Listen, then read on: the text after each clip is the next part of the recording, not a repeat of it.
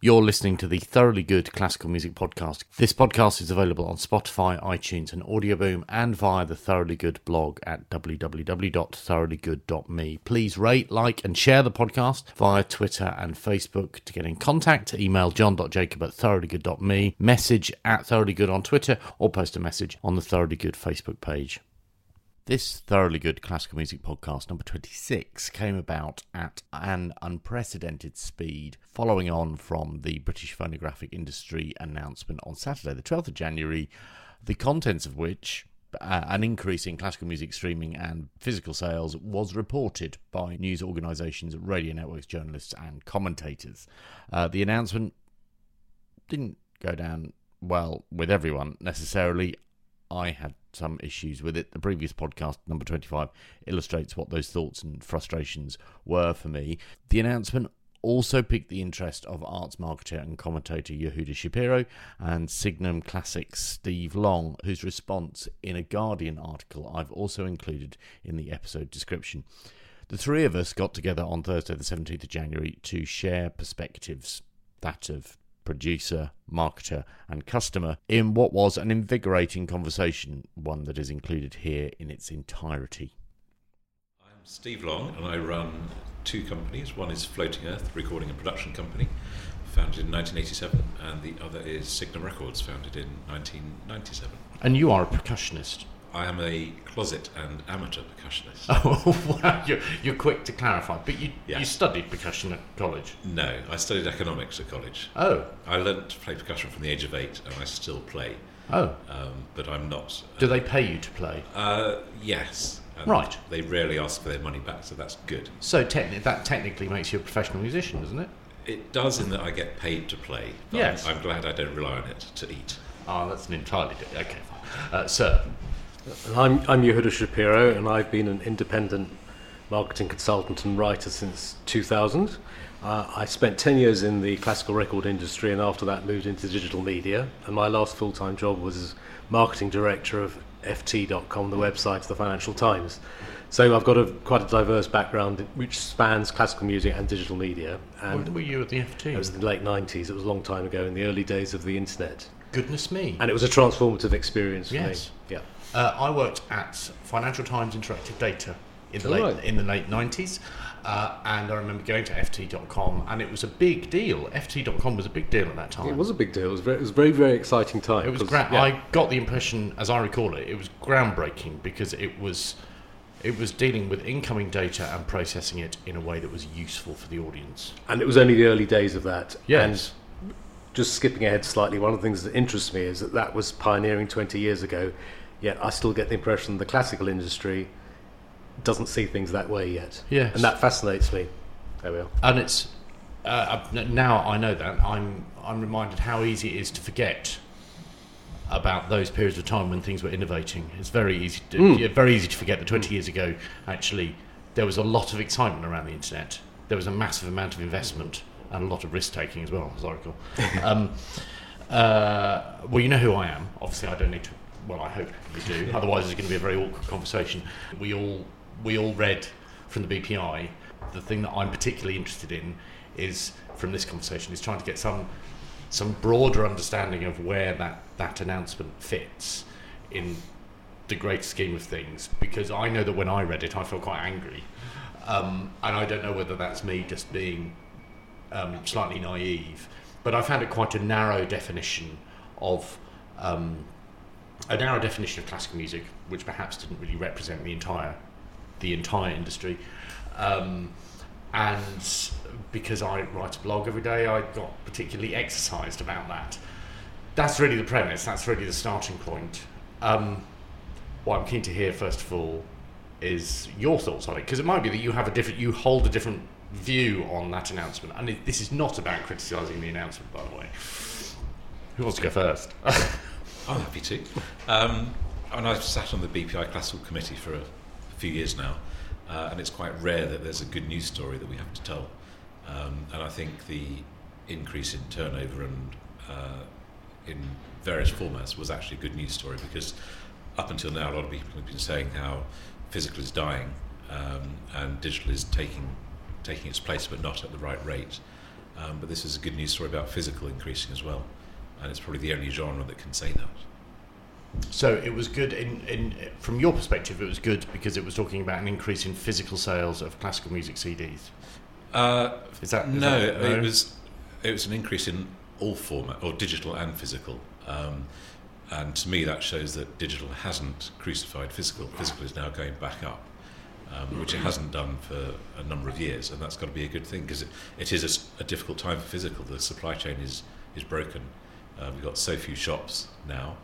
Um, it's a lot harder to buy a CD, so to increase sales, I think, is, is a good news story. And physical is important for you because obviously you derive greater revenue streams from physical sales. Yeah, I mean, it I'm still being represents. so crude about no, this, it- it still represents just over fifty percent of our um, sales, um, and it's nice to see it increasing. Um, it's not increasing as a percentage of our turnover, but the turnover generally has has gone up. And everyone had been saying how physical's dying, but you know, you c it's still you know, the format of choice for a lot of classical people, and you can't sign a download at a concert. No. Okay, it's- it's interesting that given the premise of the discussion, I was seeking reassurance, and actually I haven't found that from you yet. So uh, maybe you can help, Yehuda. Well, I, th- I think my main interest and concern is actually, I think that the classical market, I, th- I think actually it was too broad a definition of the classical market because it includes a lot of, say, film scores and, for want of a better word, crossover. I know it's not a fashionable word, Yeah. which is which is absolutely fair enough. But I think it's a big mistake to see the classical market as a monolithic market. And I think the way the digital world has developed, it's all about niches. So I think, in a sense, it's a bit disingenuous of Radio 3 to crow about this, this growth in sales when, in fact, 8 out of 10 of the best selling albums were the kind of stuff that Radio 3 wouldn't play. Mm. And I'm not saying that all these different niches and genres have a place, but I think consumers, there's some consumers who do know the difference between core classical and what people might term neoclassical, but there's some people who don't know the difference between those two, which again is fair enough, but they need to be treated differently. And I think the classical market needs. I've always felt this. I felt this when I was working in it 30 years ago that it needs to work in terms of thinking of its consumers, not just in terms of pushing out product. And I think this sort of exemplifies that that dilemma in a sense. Yeah, I, I don't disagree with that. I think it would be great if we could um, dig deeper into the numbers and see what is selling and what's not. Um, and maybe those stats, when they got released, didn't do that. But I think the fact is, if there's something that's you know, allegedly good news, than to shout about it could benefit um, every part of the classical. I mean, I business. completely agree with you, but the, the trouble is that it was kind of it stopped there. That oh, the sales have gone up, and that's not the way the world works anymore. It probably never did, but these days data is so readily available, and there's such a high degree of transparency. I mean, if you go onto Amazon, you know what's selling and what isn't selling. Sure. As, as a consumer, imagine that in the old days, being able to go into a retailer's database and know what's selling or not selling. And just talking about retail, another, th- another point you said that CDs are quite difficult to get hold of, but my feeling is they're much easier to get hold of. Because um, you know, when I was a kid, I used to have to schlep up to London from Chichester to buy my LPs at HMV Bond Sure, Street. yeah. And these days, you go online, you get it the next day. I mean, it's so wonderful. In an ideal world, you do. I mean, I think Amazon as a customer is a fantastic experience.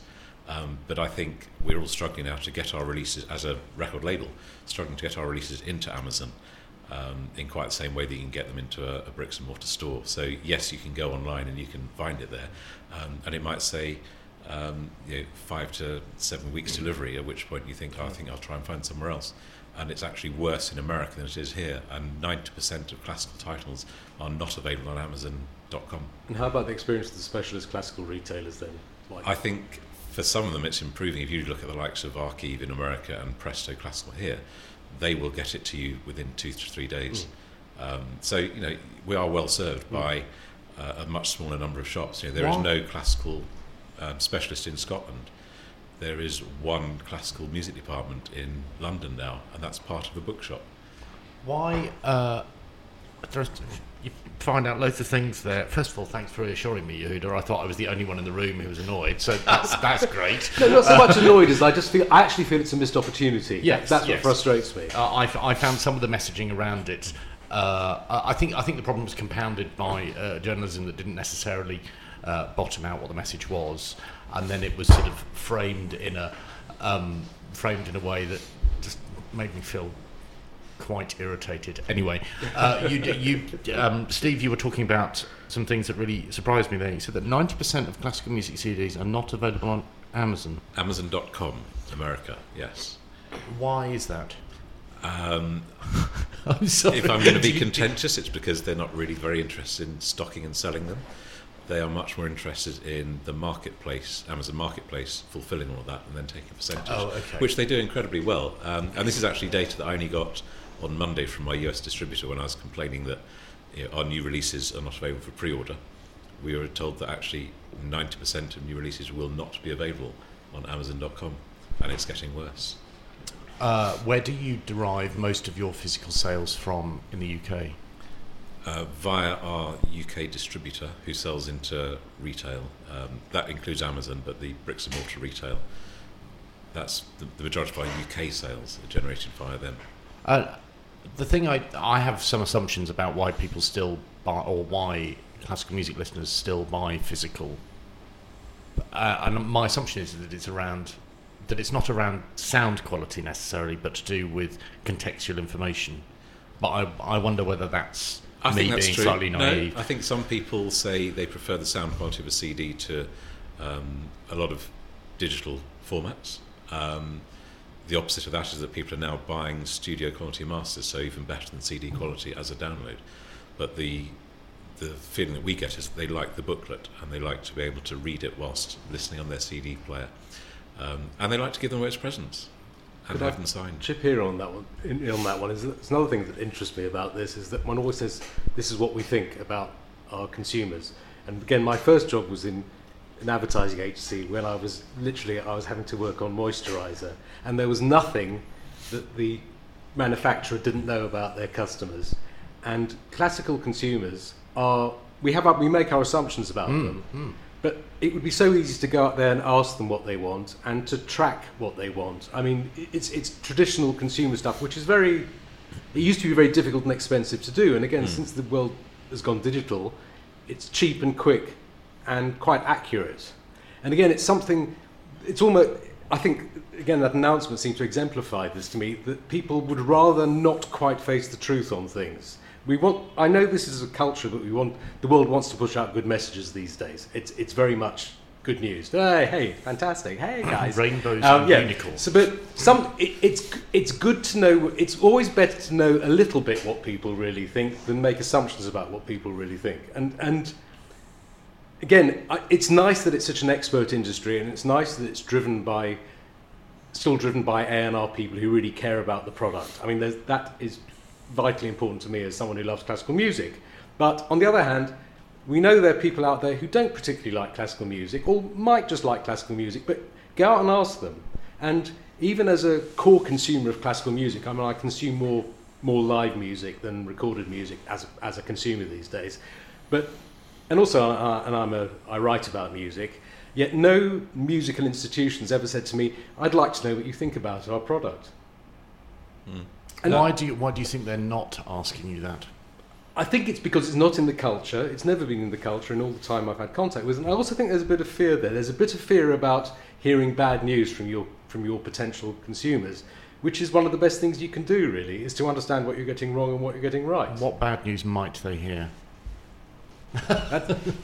You know what? I, I can't say because I'm so inside inside the product and inside the market. I mean, for instance, this whole business about conductors needing to talk to their audiences. I'd rather a conductor didn't talk to me because I've been going to concerts for 45 years and I, I sort of like that distance. But in that sense, I'm probably might be a bit of a dinosaur, but I admit that. Um, so I would love, you know, I would. Something I suggested to someone a couple of years ago was why not do a completely industry-wide research project where everyone contributes to an industry-wide research project, so everyone can benefit from a deeper understanding of classical consumers across the range. And what did they say to you? Well, they thought it was a good idea, and then it disappeared into nowhere. I mean, maybe I should relaunch it. I'd, I mean, it's something I've thought about for years, but it was. I think you know, both the recording organisations and the performing organisations would do well to all get together and really understand their consumers. Is it is it apathy? Is it is it fear, or is it sort of uh, a lack of resources? that I has think, I think the been a excuse barrier will be that it's that. a lack of resources, which is understandable. But these days, e- you know, you can put a survey online, and it won't be that necessarily that scientific in its sampling, but you can get. I reckon you could get two thousand people in London to give you their opinions on classical music, for example. And how how do you think that might help? Sorry. I, it's, it sounds very corny, but I, you know, again, from from my ex- when I used to be in marketing, again, as I said, when I worked at EFT, it was transformative for me because suddenly you had a return path on your hmm. consumers immediately. So you sent out an email, and it, they, they went to the website, or they didn't go to the website. Before, it, well, let's let's do a brochure. So you'd spend a fortune a lot of time doing a brochure, send it out, and never know what happened. And it's it's like a conversation as opposed as opposed to me standing there at speaker's corner having a shout at everybody. I can actually engage in a conversation with people. So how might that data help you, Steve? Um, I think if we knew what our consumers wanted, it it may not necessarily make us go and record and release it. I think we, you know, there's as we alluded to at the beginning, there's the term classical is a very broad term, and we are not really in the our label is not in the business of doing crossover. Um, having said that, we won a Grammy for best classical crossover in 2008. What was that for? Uh, the King's Singers, an album called Simple Gifts. Uh, it was the last year they had that category, but it's not really what we do. And if the majority of people say they want crossover, it's not going to make us suddenly start doing crossover. We would rather find the audience for what we do release. Um, and nowadays, you get pretty pretty quick feedback from sales. Um, if you put something out, it could get a fantastic review and still not sell, um, and that means that the market perhaps isn't there for it. Um, and we're constantly surprised with. Sometimes we'll put out an album and it'll do much better than we'd expected, and sometimes complete opposite. But it doesn't. That doesn't mean we then just put out lots more albums like the one that sold well. I No. think we, we need to have a very diverse offering. I'm struck uh, that that that is reflected obviously in the in the catalogue uh, and in the range of music that I've been introduced to as a result of being sent review copies of Signum Signum Yeah. albums. Uh, reviews then are important to you. Are they useful to you? Uh, they're important. They're useful if they're good because you can you can quote from them. And if they're bad, you don't quote from them. Um, I think it's nice. It's like awards. Know, it's nice for the label. It's nice for the artist. You can put a sticker on your CD and it'll sell a few more. Um, it's an endorsement, and everyone likes to have a positive endorsement. Of, Yes, because last year doing. all of your all of your CDs had label had, of the year. had um, gramophone. Yeah. yeah, it, yeah, it did elevate it. It was- not that it was not good. that it needed. No, I mean it, it did a lot of good for us, and it, it meant some people who hadn't heard of us then had heard of us, and other people took us a lot more seriously. Um, we were inundated with more people wanting to be on the label, which is not always good. Uh, but no, it's a, it's a very good thing for us, and it's, it's a fantastic. Is that accolade. because you have to have difficult conversations or have to be? No, you can have very short conversations. Um, but it does mean that you have to reply. I, I will always reply to anyone who says, I'd like to be on your label. Um, and I probably get them weekly now rather than monthly. See, I hadn't, I, I hadn't expected the conversation to take this direction, but I am fascinated in that um, you've you've got to be quite bold actually to be able to email somebody and say, "I'd like you to do this for me." I, I, think I mean, that's have, effectively what's I- going on. I had a first this morning. I had a tweet from someone who I won't name saying, but we can find it. it was a message, not a tweet. so I hope you can't. saying, I'd like to be on your label. right. That was it. Oh, that was the pitch. Yeah. Right. To which I responded, here's my email address, tell me more. you'd, you'd heard of the person presumably. I had, yes. Um, and that wouldn't have happened five years ago. No, It would have been, you know, I kind of think you really ought to be making a little bit more, and not you, but as in the person who is messaging you, a little bit more effort. You 'Cause should There do. was a time when you used to send a letter and a biography and, And a demo, yeah, yeah. but that kind of immediacy. I mean, I think it's fantastic. That kind of immediacy exists between your customers and you as well. Yeah. I think that's what's so incredible. The fact that you can get a customer saying, "I like that" or "I didn't like that," Mm. in, within hours that- of release of the. I mean, But imagine. that's fine, isn't it? If, if a customer comes back and says, "I liked that," but Yeah. but for somebody to pitch and say, no, no, "Yeah, but, but it's that. But it's it, it's that immediacy. What's extraordinary is the immediacy of the relationships. Hmm. I mean, even the way this podcast was set up, that it would have taken six weeks to do this in the old days, and Yeah, my fax machine's yeah, yeah, exactly, exactly. They faxed you in Cambridge, did they? But even something like you were talking about, you know, uh, I mean, all the stuff that's traditionally been done in the classical industry is fantastic. I love all the awards, and all. you need all that because it's it's showbiz essentially. Yeah. But for instance, when it comes to um, catalog items, with you know, if an item doesn't do terribly well when it's first released, there's no reason why a couple of few months later you can't have another go at it.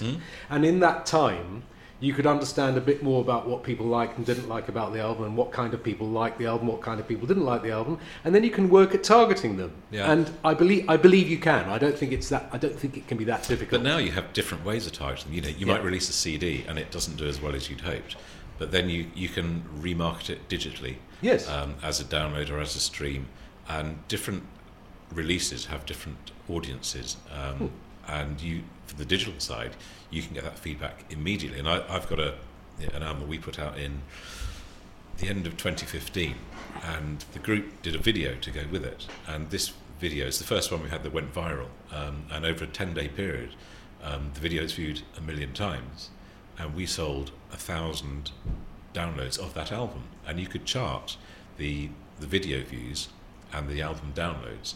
Now, I don't think that would happen now. And you could still get your million video views, but then people would rush off and stream it. They What was what was the video? Who they? Who were they? And what it were was they the doing? choral scholars from the University College Dublin, Right. um, and So not necessarily your go-to artist. no, and it was Irish and Scottish folk songs. Um, okay. And if I can plug it, we're doing another one in You March must. Coming out, which is a follow-up CD called Perpetual Twilight. But what was the video? The video was a. I mean, it wasn't just like a straight performance. There Yeah, must have been. it, some, it was, was it it? was a video of. Um, there's a tenor solo, and he there's a video straight shot of him with a choir behind. There's no bells and whistles. It wasn't MTV productions or anything like that. It was just a nicely shot video with a fantastic piece of music behind it. And where did the sales come from geographically? Uh, geographically, it was US was our biggest market. Germany was our second biggest market. Uh, UK and Ireland was our third biggest market. And do you now have any idea why that was the case? None whatsoever, except Is it there's a lot. It's there's a lot of. Irish pubs in Germany, um, which I didn't know beforehand. And Right. Clearly, there's a lot of. We knew there'd be a following in America, um, and we knew there'd be a following in Ireland. But this video got picked up and and shared around the world, and those are the three territories that really took it to heart. There is a tension between. It strikes me there's a tension between the data-driven approach which you're advocating, Yehuda, and and actually your editorial-driven approach, which is um, want to find the the best artist, the best content, and then find the audience for that. We would I to have think- the I- data, I, though. I think they're. I don't think they're sort of as it were mutually exclusive. I think No. the thing is, uh, you know, it's, again, as I said, I think it's very important to have people with vision and creativity and courage to push product out there. But it, it's more how you tailor the way it's sold in mm. and then follow up on that. Because what hap- again, this is something I've, I've been involved in the industry for 35 years. The product's shoved out. If it doesn't do very well, you sort of think, oh, we didn't do very well. Oh, let, let's do the next one. And in the meantime, that if you invested all that money in that product, that, there might be different ways of, of, of mm. getting people excited about it. We would love to have access Yeah. to that data as an additional tool to everything else that we do. I don't believe that that data then says that record you're going to put out next week will be a much better success. Um, there is still a lot of hit and miss, and I, I don't think any label knows the answers, be it a major, or an indie, or a one man band. Um, and that's why I find it all fascinating. I'm uh, sorry. I'm, I'm, reminded actually that uh, of another perspective, which is something that you might release a few years ago. Again, this is a, another assumption based on something that I discovered over Christmas on the Champs Hill label, which was the David Rees-Williams trio doing a Xmas. rework. Uh, yeah, Yeah. and I, that was released in 2011, Mm. and I heard one track, and that was seven years ago. So But I we- wonder whether a certain number of albums that one releases that perhaps just remain dormant, Yeah. and then for one reason or another, suddenly they they rock. We actually look after the Champs Hill logistics and distribution, so I, I know that in December that album sold well um, because it's a Christmas album, and we yeah we put out a Christmas album every year because they always sell very well. We have a couple of albums that are Christmas albums that sell all year round because they're more artist driven, um, but we've never deleted a a- an item because they always do come back, and you never know when they will. And we've got um, albums that sell digitally very well in America, um, and we have we can can't explain why. It's not unique repertoire. It's not artists who ever visit America, but someone or a lot of people take them to heart. So did you see? Did you see that spike in sales between 2011 and 2018? Uh, yes, yes. Does that suggest? Because I heard it on the radio. I heard it on Radio Three, Mm. and I don't listen to Radio Three very often. Not anymore. um, but that's a whole other podcast. Uh, and it was solely because of hearing it in that playlist. Mm. It's a nice album. Yeah, Yeah. and it's it's all gorgeous. Yeah. Yeah. Okay. Yeah. That's interesting. Uh, you had your hand up, and then I basically talked over you. I'm sorry. Do you remember your point? I, no. it's it's gone now. It's gone now. I think we've I think we've moved on from it. How do actually, yeah. you? How uh, the question that arose for me when I was thinking about this last night was how is it, given your approach, Steve, that you have maintained a resilience in terms of, you know, it would be very easy, for example, to if something hasn't sold, to go okay, actually, how do you decide when then when that particular product is no longer something worth backing? Um, By product, I mean artist. artist, really. Um, sometimes the sales speak for themselves, but sometimes if we've put out an album that has underperformed, for want of a better expression, it doesn't mean we're not going to do a follow up, because we believe that you know, the second album might do a lot to promote, re-promote the first one. Um, a lot of it comes down to whether or not I like it. Um, we don't have a an A&R committee or anything like that, and it, it's just me. Um, having said that, we work with a lot of artists now who um, do put together the A&R that they think they're um, wanting to do. So the Classical Opera Company and Paul McCreesh and the Philharmonia, they they don't ask me what I want to record. They say this is what we want to record. Um, what do you think about it? Uh, and they know their audience pretty well and what they're good at. Um, and so generally we, we we discuss it and we agree on what we're going to put out and when we're going to put it out. Why did you set up the label in the first place? Well, um, Have we started a long story? No, not that long. Um, we set up Floating Earth to offer recording services to existing labels. Um, when the CD came out, there's lots of work for us. So we started to engineer recordings. We then branched out. We were making 100 a year for sort of EMI and you know, all, all sorts of labels. Um, and we realised that someone else was doing the editing. So we poached an editor from Abbey Road and bought an editing system and put it in his front room. So we then became an engineering and editing company. Of course, the editor really wanted to be a producer, so we told him he was a producer. So then we could make, we, we had everything in house to make a recording. For those of us who uh, are unaware, what is the advantage of being both engineering and editing? Because surely, he says really simply, you are pressing record on a full performance, which doesn't require editing. No. Okay, sorry. Back then, we weren't doing any live recording. We were sitting in a cold church in Berkshire, uh, recording probably 18 hours of takes to make a one hour CD. So the editor chops them together to make Okay. what the punter then buys. Right. So we, at that point, had everything required to make a recording, and then the first downturn happened, probably in the early 90s, and a lot of record labels then cut back on their recording program. But we had everything set up to make recordings. There are a lot of artists out there who wanted to make recordings, so we decided that we would make and own recordings and license them to those labels. And we made 50 or 60 programs like that. And during that time, we were making the Gimell recordings with the Tallis scholars, um, and I was approached by someone who wanted to record the complete works of Tallis, which has, never been done before. And I told him how much it's going to cost, and he said he couldn't afford it. So I said, "How much would it cost if we employed your choir?" And he told me, and we couldn't afford it. But we thought between us, we've got everything you need to make that happen. So we launched Signum to record nine CDs of Tallis, and that was it. Um, and when the first three were available, we got distribution, um, and then a lot of early music performers who had been recording for other labels came to us and said, "We'd like to be on your early music label." So I thought, okay, let's broaden it out, um, which we did, um, and we became an early music label, and we did 40 to 50 early music discs. Your business started on the idea of recording at that time a really niche, untested early music? And no one even It thought did. of Fifty Shades No, of Grey. what Yeah. did you, no, what did you what, what did you see when? Did you see? Well, you obviously you saw opportunity then. Uh, we saw opportunity. We also saw the 50 albums that we had licensed out um, not giving us anything back. Um, we lost control of them, so the designs weren't something we had any control over, and the sales figures weren't anything we had any control of. So we'd given those masters away for no return, and thought, well, let's give it a go.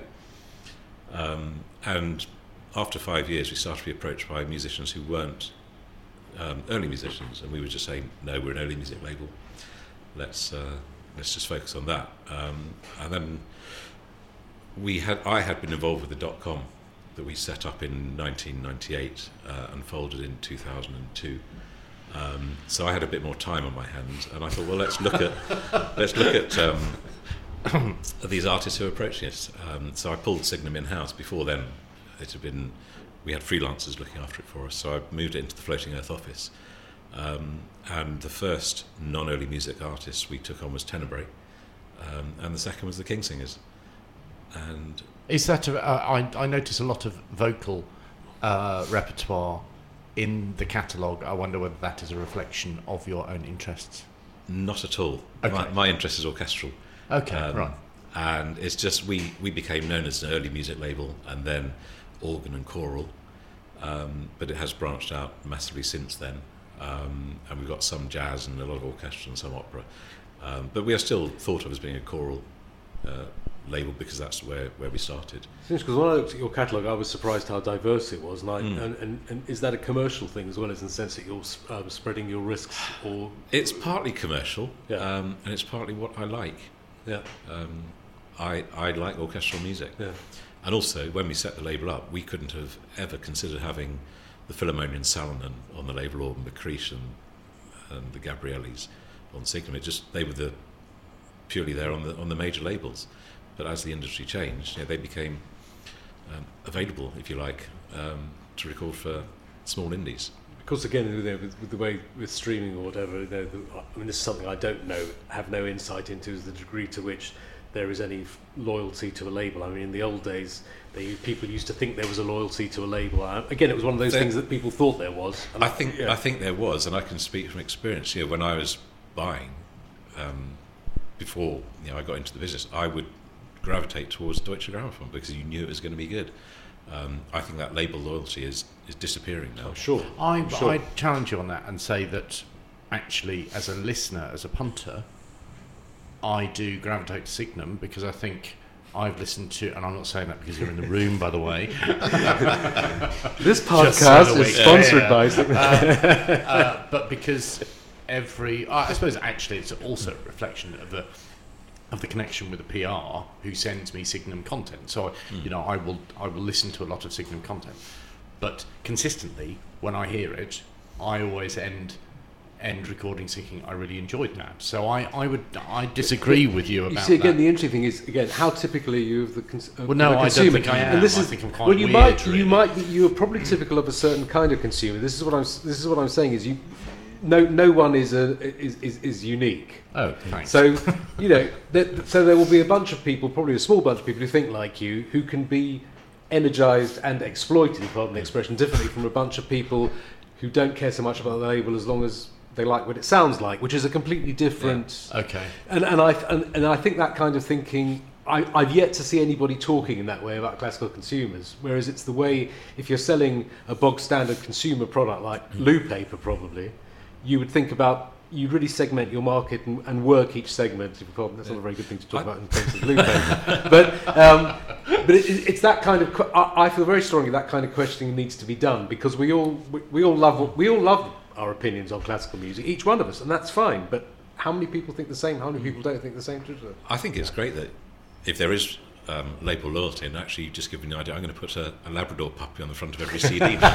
um, but Please we, don't, please we, don't. we do. play music that's soft, strong, and very long. Yeah, we, we Oh. do put a Signum logo on every piece of product. Um, and because I'd like to think that some people do then think, I mean, why wouldn't I like you? the last one. Why Yeah. wouldn't you? Yeah. That's that. This is but equally, when it comes to design, I was something I was. I mean, it's a slightly uh, bit of a sidetrack. Is some labels seem to design their covers as if people still spent all their time going through racks, Yes. Sure. as opposed Yeah. to going through GIFs on a website. Yes. And you think, come on, guys, you know. There's also it strikes me as well that there is there's also opportunity now on streaming platforms for for the return of of striking imagery. Uh, because the internet basically or digital basically is driven by imagery first and then text, um, and my mind leaps to I think it's is it Alessio Bax, Bax. yeah. I was listening to an album of Brahms ballads, and I looked I glanced at the image this morning on You thought it was Spotify. James Dean, didn't you? no, no. I looked. I looked. I glanced at the image this morning, and I thought it looks like he's preparing himself to, to catch a tennis ball. It's it's a. I and I actually that reaction, even though it may not seem very serious, is for me is quite important because it says that it's. That's the first thing that I think when I see that particular album. So there was an association made. Similarly, on Deutsche Grammophon, um, what's his name? Daniil Trifonov, his Rachmaninoff album, when he sat in a train carriage with a cloth cap on it. You get they're, they're very emotive, they're very evocative images, which are really valuable now in the same mm. way that LPs were. But equally, you could take a, for instance, why not have different images according to which kind of consumer you're wanting to capture? You could do that because, mm. I mean, there's you know the tra- classic thing was when you used to rotate images on the front page of a website to see which one got higher click through. You could have an image that is more tailored towards people who think, oh, that, that's a nice, acute looking artist. Another one who think, oh, I'm more interested in the in the repertoire. You, you could highlight the repertoire as opposed to the artist, for argument's sake. I mean, you know, so there's That there's all sounds these- like almost like a Facebook thing. but, there, but, but this sort is of this is the way, but this is the way it works. That it is it's about manipulation. But I mean, you know, fortunately, we're working with a kind of product that deserves to be manipulated and sold. What what what, what I fear is that if we carry on doing things the way they've always been done, is that that market is is inevitably going to diminish because there are all kinds of. I mean, it's a whole other discussion, you know, uh, about the core classical market is it, there are different ways of selling the core classical product. We know that. We, we, we know that. And, but it's very easy these days. You know, in the old days, you couldn't put different. You didn't sell different covers on a on a on a product. But these days, you can stick a different GIF. If it doesn't work, stick it stick up a different GIF. Why not? I hadn't even considered Yeah. that. Um, if you were setting up a record label now, would you do it? yes. Would you do anything differently? Would you Uh, have to do anything differently? Do you think? I don't think I'd do anything different. We we've evolved and changed so much over the last twenty years. I'd like to think that where we are now is where I'd like to be now, but that's not where we're going to be in a year or two years. We have to continue evolving as the the business changes. Um, but I think if I was if I was starting from scratch, I'd start from where we currently are, but keep a, a, a watchful eye on what's what's changing and what's happening, and how you reach your consumer. It sounds like a fragile line of work. Is it fragile? I don't know. Um, I would say yes, it's fragile. Don't sound convinced. I don't think where we are is a fragile position. We're quite lucky in that we have a, you know, a recording company as well as a record label. Do you mean the sector, or the or the genre rather? No, I don't think the genre is that fragile. I think you know there there are so many changes. There are labels that are disappearing. There are shops that are disappearing. So in that respect, yes, it's fragile. But you know, the, the classical business has been going for hundreds and hundreds of years, and it's just changing and evolving. And I think one of the great advantages is it has a core of people who re- who are really, really passionate about the product. I mean, if you go onto Twitter, there's a whole bu- uh, opera's my thing. There's a whole bunch of opera fanatics chatting away on Twitter, and okay, it's not a vast number of people, but my God, they're committed, and my God, do they know what they're talking Yes, about? and they're so, vocal, and and, and imagine if you if you're a, if you're if you've got a consumer product and you have a core of, of, of consumers who are that passionate and spend that much money on the product, which they do. You know, people spend two hundred pounds on a ticket to go to the opera, not mm. not rich people. That that says a lot about how much they care about it, and that's a huge huge advantage for any industry to have. And I sometimes think the industry forgets that, and they just they, they, they feel backed into a corner and start and, and feel they have to they're- backed into a corner at the same time they feel they're having to push out a positive message about how wonderful I think the is. key is though is, is keeping a new audience coming to classical, and they've always done it. And I don't see any reason why they won't in ten years, fifty years, hundred years. It's just going to be a different way of accessing music. And, and, and I think that, that difference in accessing has happened astonishingly quickly. I mean, it's It hap- has, you know, yeah. in the time that you were working at the dot com, it was that Mm. that's that's ancient history now. it is, And yeah. you know, but it's really the last ten years, isn't it? nothing's Yeah. different to what we were offering. It's just now um, It's there's more. to- There's broadband now, Yeah. which there wasn't then, and that's what killed us. Um, But the way our habits have changed, the, and my habits have changed phenomenally over the last 10, 15 years. I mean, I, I consume music in a different way these days. but a lot of people do. You, you don't have to put together a, a well-conceived 74-minute program now because some some people are going to just listen to one track. Hmm. Um, it doesn't mean you don't still put together you know that 74-minute program for the people who will buy it on CD. But you know, imagine the A&R people from 20 years ago, when before even shuffle was invented on the CD player, they'd have turned in their graves. Um, but now, you know, it, the consumer Were they alive at the time? this is the question. maybe not. But I mean, yeah, the, the consumer is is is right. Uh, I have some. I have some practical questions before we wrap up. Uh, which is, I d- the announcement drove me to the specialist music chart, uh, and when I when I arrived at the chart, I felt relieved. Um, so I've explored all sorts of different things that I hadn't hadn't previously been aware was were in existence, including artists. Uh, I'm wondering, do you happen to know what the sales requirements are for inclusion on that chart? That's not a test. I'm just asking you so that I'd have to research Yes. it. Can you tell me? no. At least not until the button stops. Exactly. Okay. Um, uh, is there anything else that, that you'd like to say that I haven't asked you about? Ah, there's probably plenty, but um, no, I'm very happy. I'd be interested to know how far down your page you got. We didn't get to your article, but I'll mention it in the in the sign off at the end of that. That's Well, we okay. talked around Uh, the article. Uh, we got most of the way down the down the list of Excellent. things. Good. So, Uh, as I say, I just think, I think the interesting thing is that I, th- I think the industry needs to really get to grips with this I, as, as an industry. I don't think it's about one label doing it or one because they're all trying to get the same consumer. And, and I, you know, I, I know I know it's something people talk about, but as as someone who buys buys as well as is on the selling side, I, I haven't seen a great evolution in the way classical music sold to me either live music or recorded music, and that that that interests me and concerns me because everything else around us has changed so much. I think you're right. It's there's not much change in the way it's sold to you. There's a big change in the way you can access, Access it. it, yeah, and exactly. tho- those two things Yeah. need to come Yeah. together. I mean, they peop, people ought to know by now what my set of tastes is Mm. because I'm out there, I'm buying stuff, I'm talking about it, I'm writing about it, and and yes, it feels like a it feels like a manual process at the moment. I know people who know what I'm interested in. That's why mm. they keep mm. contacting me. Mm. Uh, it, and it would alarm me if I was to discover that the people at Spotify didn't know what I was hmm. interested in, hmm. and I hope to God that they do. I think that will become more sophisticated because that's based on a consumption model and they know what you've listened to. Hmm. What I really don't like is if I've bought someone a present on Amazon um, and suddenly Amazon thinks it was for me and all the marketing is then Yeah. based on you know, that album that I bought for someone else, which I may hate. I suddenly want to know what your purchase history is on all, Amazon. all- all the knee pads I br- bought for my mother. Uh, thank you very much. I've really enjoyed it. Thank you. Ta- ta.